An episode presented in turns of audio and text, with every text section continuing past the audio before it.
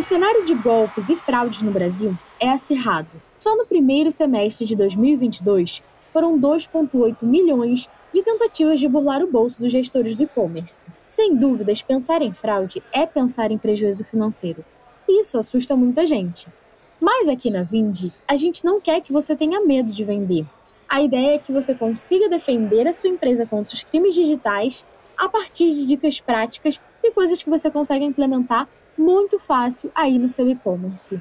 E é claro, né, que para falar desse assunto, a gente tinha que trazer uma parceira, né, uma empresa que está à altura do tema. E nós contamos com a ClearSale, que tem mais de 20 anos de estrada e é uma referência no combate à fraude. O diferencial da companhia é o uso da inteligência de dados para analisar o comportamento e a reputação de cada consumidor que compra num negócio digital. Bora falar mais sobre todos esses detalhes aqui no nosso bate-papo e ter uma conversa bem esclarecedora para você evitar as fraudes no seu e-commerce. No Innovation Pay 2022, nós montamos um estúdio para a transmissão ao vivo de episódios inéditos do Dentro do Ring. Foram seis episódios e quase quatro horas de conteúdo, passando por ecossistema de fraudes, incidentes de cibersegurança, PNPL, pagamentos por aproximação, biometria facial e muito mais. Ouça no link da descrição.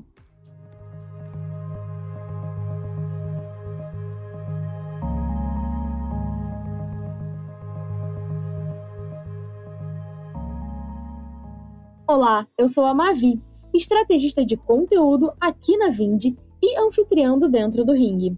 Para esse bate-papo aqui sobre fraude no e-commerce, nós recebemos o Gustavo de Paula, coordenador de parcerias estratégicas na ClearSale. Seja muito bem-vindo ao nosso Dentro do Ring. Bora fazer um episódio e tirar muita dúvida de quem tem um e-commerce. Fala pessoal, muito obrigado Maria. É um prazer aqui estar falando com vocês nesse dentro do ringue. Sou super fã de vocês, vim de ClearSale, já venho conversando aí faz bastante tempo. Então é um prazerzaço estar aqui com vocês para bater esse papo sobre fraude, os mitos e um pouco mais sobre dados também. Com certeza. E a gente fala muito, né, aqui, quando a gente toca no assunto de fraude no e-commerce, a gente sabe que bate uma preocupação na galera com a questão de data comemorativa, né? É muito comum a gente ver um aumento das fraudes durante as datas comemorativas. E até durante a Black Friday, né, de 2022, a ClearSale fez um trabalho super legal de acompanhar os dados, de estar ali bem perto, né, do, do e-commerce para acompanhar os dados, tanto de fraude como dados gerais, né, do e-commerce. E aí, infelizmente, a gente viu que a última Black não foi tão forte quanto o esperado. E eu queria que você comentasse um pouco quais dados interessantes vocês observaram, o que, que vocês viram ali na questão da fraude, como que foi a Black Friday de 2022, para a gente se preparar aí já para 2023, né? Legal, excelente. Acho que um ponto importante de dizer, assim, quando a gente compara a fraude em datas comemorativas, a Black Friday é a data entre aspas, menos arriscada. E todo mundo pergunta, nossa, mas como assim, né? O que, na verdade, acontece é o seguinte: o fraudador, se vocês perceberem como é o comportamento da fraude do fraudador, ele não vai pagar por aquele produto. Então, para ele, tanto faz se aquele produto tá caro ou barato. Dentro da Black Friday, ele vai tentar se encaixar naquele volume de vendas e nessa de ele se encaixar no volume de vendas, ele tentar fraudar porque o lojista às vezes quer vender mais, então a gente já ouviu falar de alguns casos do lojista desligar o antifraude, o que a gente não recomenda. Então, o que acontece é que a gente tem um maior volume de pessoas boas comprando.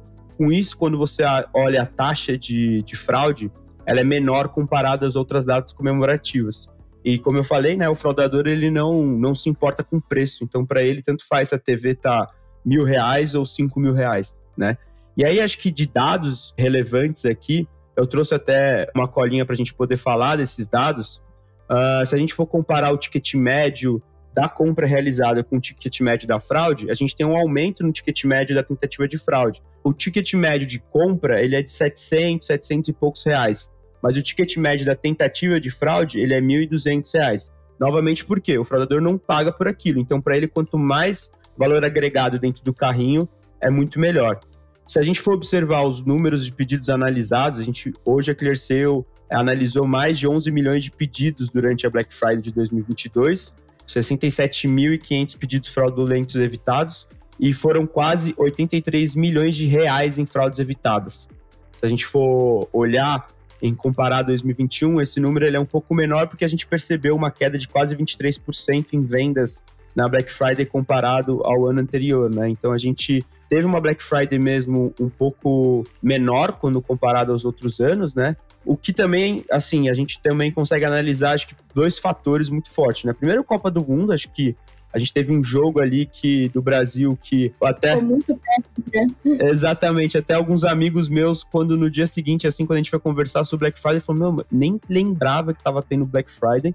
Eu vi até uma matéria que saiu no blog da Clear que o sábado até meio que deu uma reanimada no, nas vendas, né? Deu uma compensada ali, né? Realmente Exatamente. foi a mais fraca. E aí o sábado deu uma compensada no, no e-commerce, né? Exato. E a gente viu aqui uh, cerca de 6 bilhões, 800 milhões de reais em faturamento total do que transacionou aqui uh, na ClearSale. E aí acho que o, o, mais legal é a gente comparar também quais foram as categorias que teve maior tentativas de fraude com as categorias que realmente tiveram maiores vendas, maior faturamento, tá? Não número de pedidos, mas sim dinheiro. As maiores tentativas de fraude, as categorias, as cinco, é automotivo, eletrônicos, ferramentas, é, eletrodomésticos e celulares. Até é, se a gente for comparar com as tentativas de fraude no mapa da fraude para o ano todo, é engraçado que o automotivo ele acaba ocupando o primeiro lugar, mas a gente vê sempre celular, games ali nas primeiras posições. Já na Black Friday a gente percebeu um comportamento diferente. O automotivo acaba crescendo um pouco mais. E quando a gente olha para categorias de, com maior faturamento, aí sim a gente vem com eletrodomésticos, eletrônicos, até porque o ticket médio ele é mais alto mesmo. E aí seguindo de telefonia, celulares, moda e acessórios e informática também. Então aqui são alguns dados quando a gente compara o que é a Black Friday para o bom comprador, para aquela pessoa que está indo comprar mesmo, e como que é a Black Friday para o fraudador, né? Que está indo lá fraudar, o que, que ele está visando fraudar. Exato. E até foi legal você trazer um pouquinho dessa questão das categorias, né? Porque quando a gente fala de categorias, né, a gente tem aí essa, essa explicação, a gente tem também esse lado de. O fraudador não olha só para a questão de, de ticket médio, ele também olha o que, que oferece mais liquidez, a facilidade, né, de, de ali, o que, que tem mais procura, talvez, em mercados paralelos. Mas olhando também um pouco para os tipos de fraudes né, que acontecem no, no e-commerce, até esse material da, da ClearSale traz isso, né? De que o top 3 a gente tem a fraude limpa barra efetiva, a fraude amigável e a autofraude. Você consegue até trazer um pouco de colocar né, todo mundo na mesma página, trazer para os ouvintes o que, que seriam esses tipos de fraude, como que elas acontecem? Ótimo. Uh, antes de explicar quais são os tipos de fraude, acho que é legal a gente só entrar na mesma página do que é uma fraude no e-commerce. Então, a fraude no e-commerce é quando uma pessoa ela compra com cartão de crédito de terceiro e aí o banco, a, qual é a função do banco? Só saber se aquele cartão ele é válido e tem crédito. E aí o lojista ele recebe aquela informação, ele acaba efetivando aquela compra e entregando o produto junto ao fraudador, na verdade, não a pessoa dona do cartão aí a, a, verdadeira dona do cartão vai ligar para o banco falando e solicitando um estorno, abrindo um chargeback, enfim, acho que existem alguns termos no mercado que é mais simples no nosso linguajar. E com isso, o banco estorna aquele valor da compra para o cartão verdadeiro, para o dono do cartão. Só que o prejuízo acaba ficando com o lojista. Por isso que o antifraude ele atua em proteger o lojista. O banco ele só está analisando aquele dado de crédito e se aquele cartão é válido. Ele não faz análise da fraude para o lojista, até porque o prejuízo ele acaba ficando com o lojista. Então ele não vai olhar para esse fator. Então, acho que só para posicionar todo mundo o que é a fraude no e-commerce, e aí os tipos de fraude. Quando a gente fala para uma fraude efetiva ou uma fraude limpa, é quando o fraudador está inserido no momento daquela compra. Ou seja, o fraudador ele conseguiu os dados, ele obteve os dados, ele pegou o cartão de crédito daquela pessoa, conseguiu clonar aquele cartão de crédito e comprou no e-commerce. Então, essa é a fraude uh, que mais acontece no e-commerce, porque é o fraudador se passando por aquela pessoa. A diferença de fraude efetiva e fraude limpa, a diferença é que a fraude limpa é às vezes quando o fraudador consegue se logar na conta daquela pessoa dentro do e-commerce. Por isso que a gente comenta sobre senhas fortes e por aí vai. Porque quando ele se loga, os dados estão todos salvos ali. Às vezes até o cartão de crédito da pessoa está salvo. É a compra com clique, né? Exatamente. Aí ou ele altera o endereço, ou ele coloca um retiro em loja. Então é muito importante retiro em loja, pedir RG, fazer uma verificação também para saber se aquela pessoa é ela mesma no, no, momento de retirar o produto. Então a fraude limpa e a fraude efetiva só tem essa diferença. A limpa é quando ele entra no login e a efetiva é quando ele realmente faz uma compra ali no site comum, como qualquer outra pessoa. Quando a gente fala para autofraude, vamos falar da fraude amigável primeiro, que aí a autofraude fica mais fácil a gente explicar. A fraude amigável é quando uma pessoa próxima à verdadeira à dona do cartão realiza a fraude por querer ou sem querer. É tipo aquelas que pegam o cartão dos pais e compram tudo. Exatamente, assim, quem, quem escuta os meus vídeos sabe que eu sempre dou exemplo do netinho que usa o cartão de crédito da vovó e vai comprar lá videogames, games e por aí vai. E aí quando a vovozinha entra lá no extrato, tem um monte de compra lá na, na PlayStation Store, entre outras coisas. E aí ela acaba efetuando o chargeback, né? Porque ela não não reconhece aquelas compras, ou aí às vezes ela até reconhece, vai conversar com o neto. Tem uma matéria depois, pessoal, se vocês quiserem pesquisar, dos filhos nos Estados Unidos, os, os filhos utilizaram o cartão de crédito do pai para tentar ganhar o Messi lá no, no FIFA e eles gastaram mais de 3 mil dólares comprando cards do Messi e tudo mais. A sorte desse pai é que ele conseguiu entrar em contato com a EA Sports e eles estornaram o valor, entenderam o caso e, e estornaram o valor para o cartão de crédito. Então, a fraude amigável é quando a pessoa está próxima ao verdadeiro dono do cartão. E a autofraude, que a gente considera a fraude mais difícil de se pegar hoje no e-commerce, é quando a própria pessoa faz uma fraude com o cartão de crédito dela.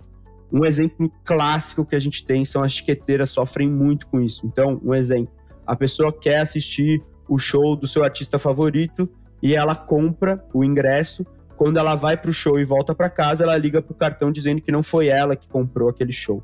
Então a gente percebe muito a questão da autofraude em etiqueteiras. Já é um pouco de má fé nisso, né? Total má fé, né? Então a autofraude ela é difícil de se pegar por isso. Porque é a pessoa mesmo comprando. Na verdade, ela está cometendo um crime ali com o próprio cartão de crédito. A gente vê muito na época que aqueles tênis caros ficaram na moda muitos jovens compravam e aí faziam esse, essa ligação para o banco para solicitar o estorno. E aí, quando dava certo, qual era o problema? Ligava para o amiguinho e falava: Olha, deu certo, faz também. E aí começou, a gente começou a perceber um, um alto índice de autofraude para esse tipo de, de produto. E até aproveitando essa pergunta né, sobre as fraudes, dentre esses tipos aí que a gente já viu no e-commerce, qual que é a mais difícil de barrar e por quê? Toda fraude tem sua particularidade, né? Então, cada uma você acaba tendo alguma dificuldade em analisar, por exemplo, do login da fraude limpa. Como que eu descubro se aquela pessoa é ela mesma ou não, sendo que ela está logada? Até pode se parecer uma autofraude, né? Porque ela se logou e comprou com o login daquela pessoa. Mas existem alguns sistemas dentro do antifraude, aí a gente vai entrar um pouco no technique, na tecnologia, mas de comportamento, se ele trocou o endereço, se ele é um comportamento de ter um retiro em loja, se o retiro em loja é na cidade que ele está ou é em outra cidade, enfim, a gente consegue olhar para o comportamento. Mas eu digo assim, por experiência, a mais difícil é a autofraude, porque mesmo que eu faça a ligação de segurança, mesmo quando eu olho que aquele produto está arriscado e eu vou ligar para aquela pessoa para saber se é ela mesma, ela vai conseguir confirmar os dados dela. Eu vou ligar, ela vai falar sim, responda a pergunta de segurança A, responda a pergunta de segurança B e aprova o pedido. Só que o que acontece na autofraude? A pessoa vai fazer uma vez, pode ser que passe. Só que automaticamente, quando eu for, a gente tem uma equipe aqui é, dentro da ClearSale, e aí não é, não é jabá nada, mas só para explicar, dentro da ClearSale a gente tem uma equipe que fica analisando qual, quais foram as fraudes que aconteceram ali naquele momento. A gente pega um, a gente agrupa algumas fraudes para entender e analisar. E aí olha e fala, meu, mas como assim isso foi uma fraude? Como que voltou um chargeback sendo que é, essa pessoa está com score bom, ela mesma respondeu. Então a gente consegue perceber que existe ali um índice de autofraude e a gente começa a criar alertas dentro desses endereços, dentro dos dados que essa pessoa forneceu. Então, dificilmente essa pessoa cometeu uma autofraude vai conseguir comprar novamente, porque ela já vai ser criada, já vai ter um alerta criado no endereço, no CPF, no telefone. Então fica muito difícil para ela voltar a comprar. Então, assim, quem está pensando em fazer uma autofraude, repense, porque na verdade você pode ser, acabar sendo barrado e não conseguindo comprar mais no e-commerce. Levanta já uma bandeirinha vermelha, né, e já fica marcada aquela pessoa. Exatamente. E aí, falando até um pouco, né, de tentativa de fraude, de prevenir fraude, a ClearSale tem um trabalho super legal, né, de fazer o mapa da fraude. E no primeiro semestre de 2022, as tentativas representaram um valor de 2,9 bilhões de reais. Que é assim um valor bem, bem representativo, né? E prevenir a fraude é um trabalho de super relevante para a saúde financeira de qualquer negócio, de qualquer e-commerce. Só que assim, além de barrar as fraudes, vocês também têm um cuidado de não reprovar os pedidos de bons clientes, né? Então, aqueles pedidos verdadeiros dos compradores que estão ali é, com a intenção de fazer a compra normal. Como que um bom antifraude faz esse papel de equilibrar esses dois lados, né? Fechar ali quem realmente quer fraudar e permitir com que passe quem quer fazer uma compra legítima, quem está ali querendo comprar normal. Essa é uma pergunta muito importante que a gente conversa bastante com donos de e-commerce, até outros segmentos de onboard, né? Quando você quer se cadastrar numa carteira digital, quando você quer se cadastrar num aplicativo, é muito importante, pessoal, a gente preservar o bom, o bom comprador. A fraude, quando você compara com os bons compradores, ela é uma parcela mínima. Então a gente não pode barrar um bom comprador por conta de fraudadores que estão tentando se passar por outras pessoas. Então o que é importante aqui? Dados. Então, falando um pouco da Clear, a gente tem dados há mais de 20 anos, coletando dados, e a gente tem uma rede de lojas que acabam nos ajudando. Por quê? Quando um cara tenta realizar uma fraude numa loja A e eu conseguir captar essa, essa fraude, automaticamente eu jogo essa informação para todos os outros lojistas que usam a, a, ferramenta da Clear. Então, se ela tentar fazer uma fraude numa loja B, numa loja C, numa loja D, eu vou conseguir barrar. E isso é a mesma coisa quando eu falo de um bom comprador. Se aquela pessoa realizou uma compra na loja A, depois de meses não voltou chargeback, não tem nenhum problema, a gente começa a positivar os dados daquela pessoa. Com isso, essa pessoa se torna livre para comprar até acontecer alguma coisa. Então, eu consigo positivar esses dados e analisar através de dados comportamento, é, fingerprint nesses casos, olhar também o celular da pessoa, enfim, o comportamento dela e a gente consegue preservar o bom comprador. Esse é o maior jogo quando a gente fala de antifraude, assim, como equilibrar a taxa de aprovação com a taxa de reprovação e o tempo. Então a gente olha três indicadores quando a gente fala de antifraude. A gente olha quanto que você está aprovando, isso é muito importante você, lojista, perguntar para o seu meio de pagamento, quanto que você está reprovando e em quanto tempo. Por que em quanto tempo? Às vezes, alguns fornecedores usam tecnologia de antifraude de aprova e reprova, que a gente chama, para produtos que vão ser entregues. E às vezes, se você tem um score de risco alto e você pode fazer uma análise mais criteriosa, que vai sim dedicar mais tempo, mas eu consigo aprovar mais aquela pessoa. Por quê? Vamos imaginar aqui uma pessoa que sempre morou em São Paulo e foi morar no Rio. Ela trocou o DDD, ela foi pro, de 11 para 21, ela trocou o endereço.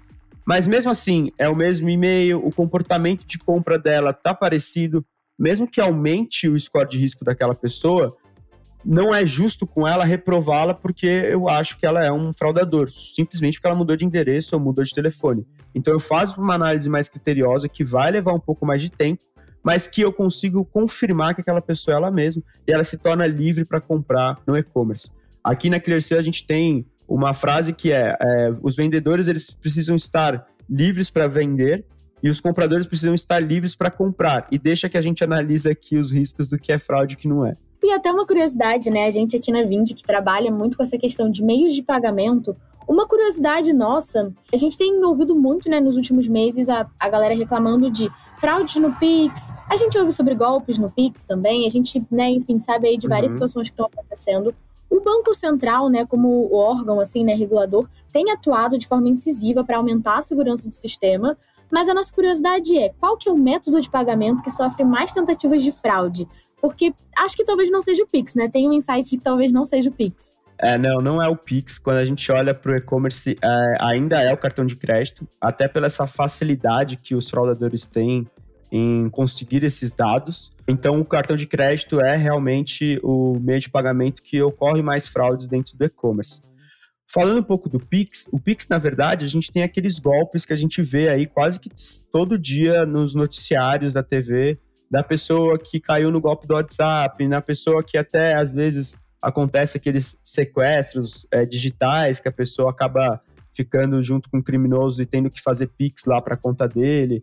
Então, na verdade, hoje, quando a gente analisa em relação ao e-commerce, a fraude do Pix é muito quando o fraudador consegue entrar naquela chave. Ou até roubo do celular, não? Quando as pessoas jogam o celular e acessam o Pix. Ele conseguiu acessar a conta, ele conseguiu acessar a chave do Pix, é, ele vai acabar fraudando. E a gente não tem uma barreira do Pix, né? Então, quando você envia o dinheiro do Pix, ela entrou, entrou na conta.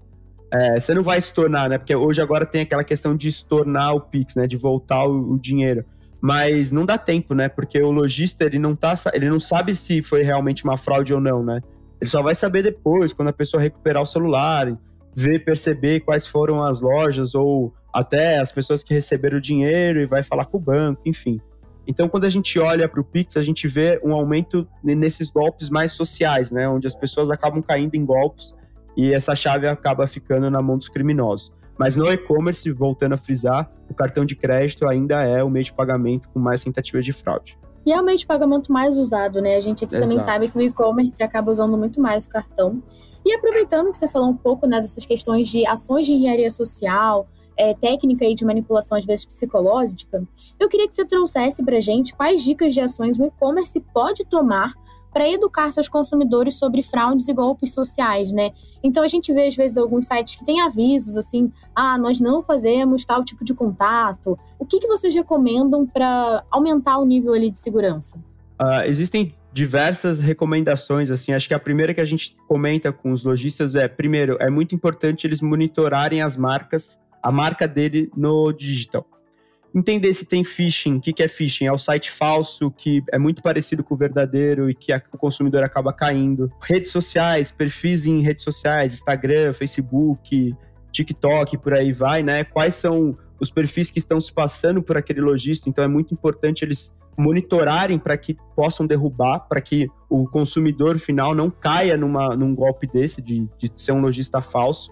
Avisar, obviamente, quais são os tipos de contato que você faz, Além disso, qual e-mail você usa? Porque a gente vê diversas vezes a galera caindo no nome da loja, arroba, coloca o nome da loja e põe um, um i na, depois, um, um, um, alguma coisa do tipo.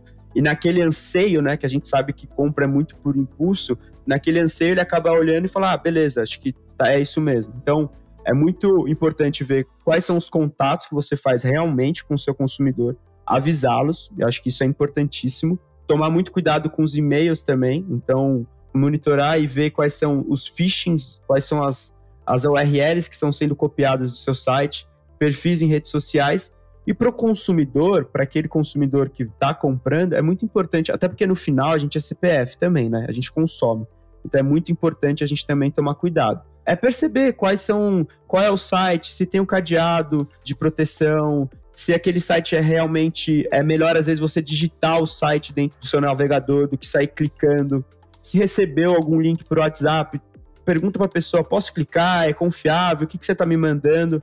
A gente acaba tendo essa, esse anseio e ficar clicando e, e tentando comprar e tomar muito cuidado com promoções absurdas. Ah, celular de 5 mil por mil só até hoje, até as 24 horas. Aí a pessoa quer levar vantagem, comprar um celular mais barato e acaba clicando num phishing e sendo fraudado. Então tem que tomar muito cuidado e os lojistas também são responsáveis por orientar os seus consumidores a não cair nesses golpes. É, até trazer ali essa transparência, né, de como a gente se comunica, o que, que você pode confiar da gente, o que você não pode. E assim, você até falou, nós, nós somos CPFs, é realmente as pessoas também tomarem esse cuidado, né, de prestar atenção, de ter um pouco mais de calma antes de sair clicando em qualquer coisa, porque depois o nosso dado pode ser utilizado em alguma ação, em alguma outra fraude e dar dor de cabeça, né? Ligar lá no banco, falar, pelo amor de Deus, Exato. tira, não fui eu e tal. A gente teve agora, é, no final do ano passado e no começo desse ano, não sei se você chegou a olhar, muita notícia dizendo de vazamento de dados, né? De invasão Sim. de sites e vazamento de dados. Então, o fraudador ele acaba obtendo esses dados. Então, a gente tem que ficar cada vez mais esperto com telefonemas, com links compartilhados em WhatsApp e por aí vai. Então, eu sempre costumo dizer assim, da mesma forma que você, que a gente está aqui ensinando e, e, aprendendo também, o fraudador ele também é um profissional. Pode parecer até engraçado falar isso, mas tem gente que vive disso. Então, ele vai se atualizar. Toda porta que você fecha, ele vai tentar abrir outra. Então, da mesma forma que a gente está aqui tentando barrá-lo, ele está tentando criar novas formas de fraudar. Então, sempre muito esperto com o celular, até porque o mundo hoje em dia é tudo no celular, é tudo por clique, é tudo por link. Então, muito esperto com esses tipos de, de fraude. Você tem razão. E acho que aqui para fechar, né, a grande dúvida que a gente tem é realmente essa corrida, né? É, o e-commerce corre de um lado para se proteger e os fraudadores correm de outro para pensar novas formas, novos caminhos. E até o último relatório aí do mapa da, da fraude, né? É, vocês fizeram esse comparativo de ano é, a ano, trazendo aí os dados do primeiro semestre. E, enfim, né, a gente vê que a quantidade de pedidos subiu 8,9%, enquanto as tentativas de fraude aumentaram 9%. Uhum. Você acha que no último ano ficou mais fácil fraudar? O que, que explica esse aumento? A galera tá correndo muito e, enfim, como que é essa situação aí? Eu acredito que, na verdade, não é que ficou mais fácil fraudar. Na verdade, os fraudadores estão obtendo mais dados. Então, como eu comentei, alguns dados foram vazados nesse período aí, no final do ano passado, no começo desse ano, e a gente percebeu sim um aumento de tentativas de fraude por conta disso. Então, o fraudador, obtendo mais dados, obtendo, obtendo mais informações daquela pessoa, ela consegue se camuflar melhor. Então, por isso que a gente percebeu uma tentativa de fraude muito maior. E um outro ponto também que a gente não pode esquecer é que a gente veio, né, veio de um período de pandemia, né? A gente ainda tá, ainda, o vírus ainda existe, mas enfim, a gente percebeu que pessoas que não compravam começaram a comprar. Então você aumentou uma base de dados de pessoas comprando no dígito. Então isso também é uma oportunidade para o fraudador. Além do que, essas pessoas, como é a primeira vez que ela compra, que ela está experimentando o digital, ela também é mais acessível ao fraudador para tomar um golpe, por exemplo. Às vezes é mais ingênuo, né? Não tem muito essa, esse olhar. Exatamente. Então o fraudador acaba utilizando de, de, dessa ingenuidade da pessoa e conseguindo fraudar melhor, conseguindo obter mais dados. Então a gente percebeu também um aumento de número de pessoas comprando novas. Com isso você também tem mais dados, com isso você tem mais fraudadores querendo fraudar essas novas pessoas, e aí você tem um aumento de tentativas de fraude. É óbvio que a gente não consegue bater o martelo dizendo, ah, é por conta disso, disso, disso, disso. A gente tem aqui que a gente olha como estudo o que acontece em relação à nossa base. Então, eu acredito que muito por conta disso que eu comentei. E até, só para tirar uma, uma dúvida, uma curiosidade, né? Realmente a gente sabe que vazamento de dados não sei, mas eu já ouvi dizer que todo brasileiro já teve seu dado vazado, CPF é algo que, assim, já, infelizmente, já, já tem em algum canto do mundo. E eu queria até, em algum momento, você comentou sobre perguntas de segurança. Essas perguntas de segurança são dados pessoais, tipo número de CPF, RG, ou são outros tipos de pergunta, onde nasceu? Como que funciona isso? A gente não pode abrir tanto, mas sim são dados, são dados pessoais que, a, que somente a pessoa que é a pessoa mesma ela consegue responder. Por isso que eu comentei que na autofraude é mais difícil, porque é ela mesma se passando por ela. Então. Mas não vai ser tipo o CPF, né? Porque o CPF já está muito aberto, talvez. Não, não, isso, isso aí é, é, CPF, assim, infelizmente, né? A gente sabe que o que você comentou, ninguém sabe a verdade, se sim ou se não, mas Provavelmente sim, né? Então a gente já tem algum dado vazado nosso aí na, na internet. Mas não, não são perguntas tão básicas assim. Entendi, tem uma profundidade, né? Até para tranquilizar, às vezes, os donos de e-commerce de que, calma, por mais que tenha vazamento de dados, a gente tem outros caminhos para proteger, né? Exatamente. Entendi. Então, Gustavo, acho que a gente conseguiu trazer aqui vários pontos bem relevantes. Você quer trazer alguma dica final? É, quer deixar aí os links, talvez, né? Falar um pouquinho sobre as redes sociais da ClearSale, onde as pessoas podem se formar, até se atualizar um pouco mais sobre quais são os golpes novos, como se proteger das coisas novas. Conta aí pra gente. Boa, legal. Bom, quem quiser acompanhar a ClearSale, o nosso site é br.clear.sale e aí lá dentro você pode clicar em blog ou barra blog nas redes sociais a gente está como ClearSale também, então vocês podem seguir a gente lá, LinkedIn, Facebook, Instagram. É legal porque a gente leva uma clareza um, um pouco mais em relação à análise da fraude, acho que num linguajar comum para que todo mundo possa entender. E acredito que assim, uma dica final que eu tenho para os lojistas é sempre treinar o seu serviço atendimento ao cliente em relação a possíveis fraudadores ligando lá e querendo agilizar o produto, agilizar a venda. O fraudador, a partir do momento que ele consegue comprar ou que ele consegue desviar, ele vai começar a encher o saco para receber esse, esse produto mais rápido possível. E às vezes esse produto está na análise do antifraude. Está na análise do antifraude e que você não precisa acelerar. Então, muita calma. Na maioria das vezes, quando ele liga dizendo eu quero meu produto para amanhã, por que, que não aprovou ainda? É pressão de um fraudador para você não esperar o tempo da análise do antifraude. Então, esperem, fiquem tranquilos. Se eles solicitarem troca de endereço, repassa pela análise. se ele solicitar um vale no valor daquele pedido, porque ele não quer mais aquele pedido, mas que ele aceita um vale, não tem problema. Não faça isso, passa o vale também no antifraude. Então são algumas dicas que a gente acaba dando para os lojistas ficarem um pouco mais espertos, principalmente no saque, principalmente no serviço de atendimento ao cliente, porque o fraudador vai lá tá, tentar fazer uma pressão para que você cometa alguma falha e acabe entregando o produto de forma errada. Beleza?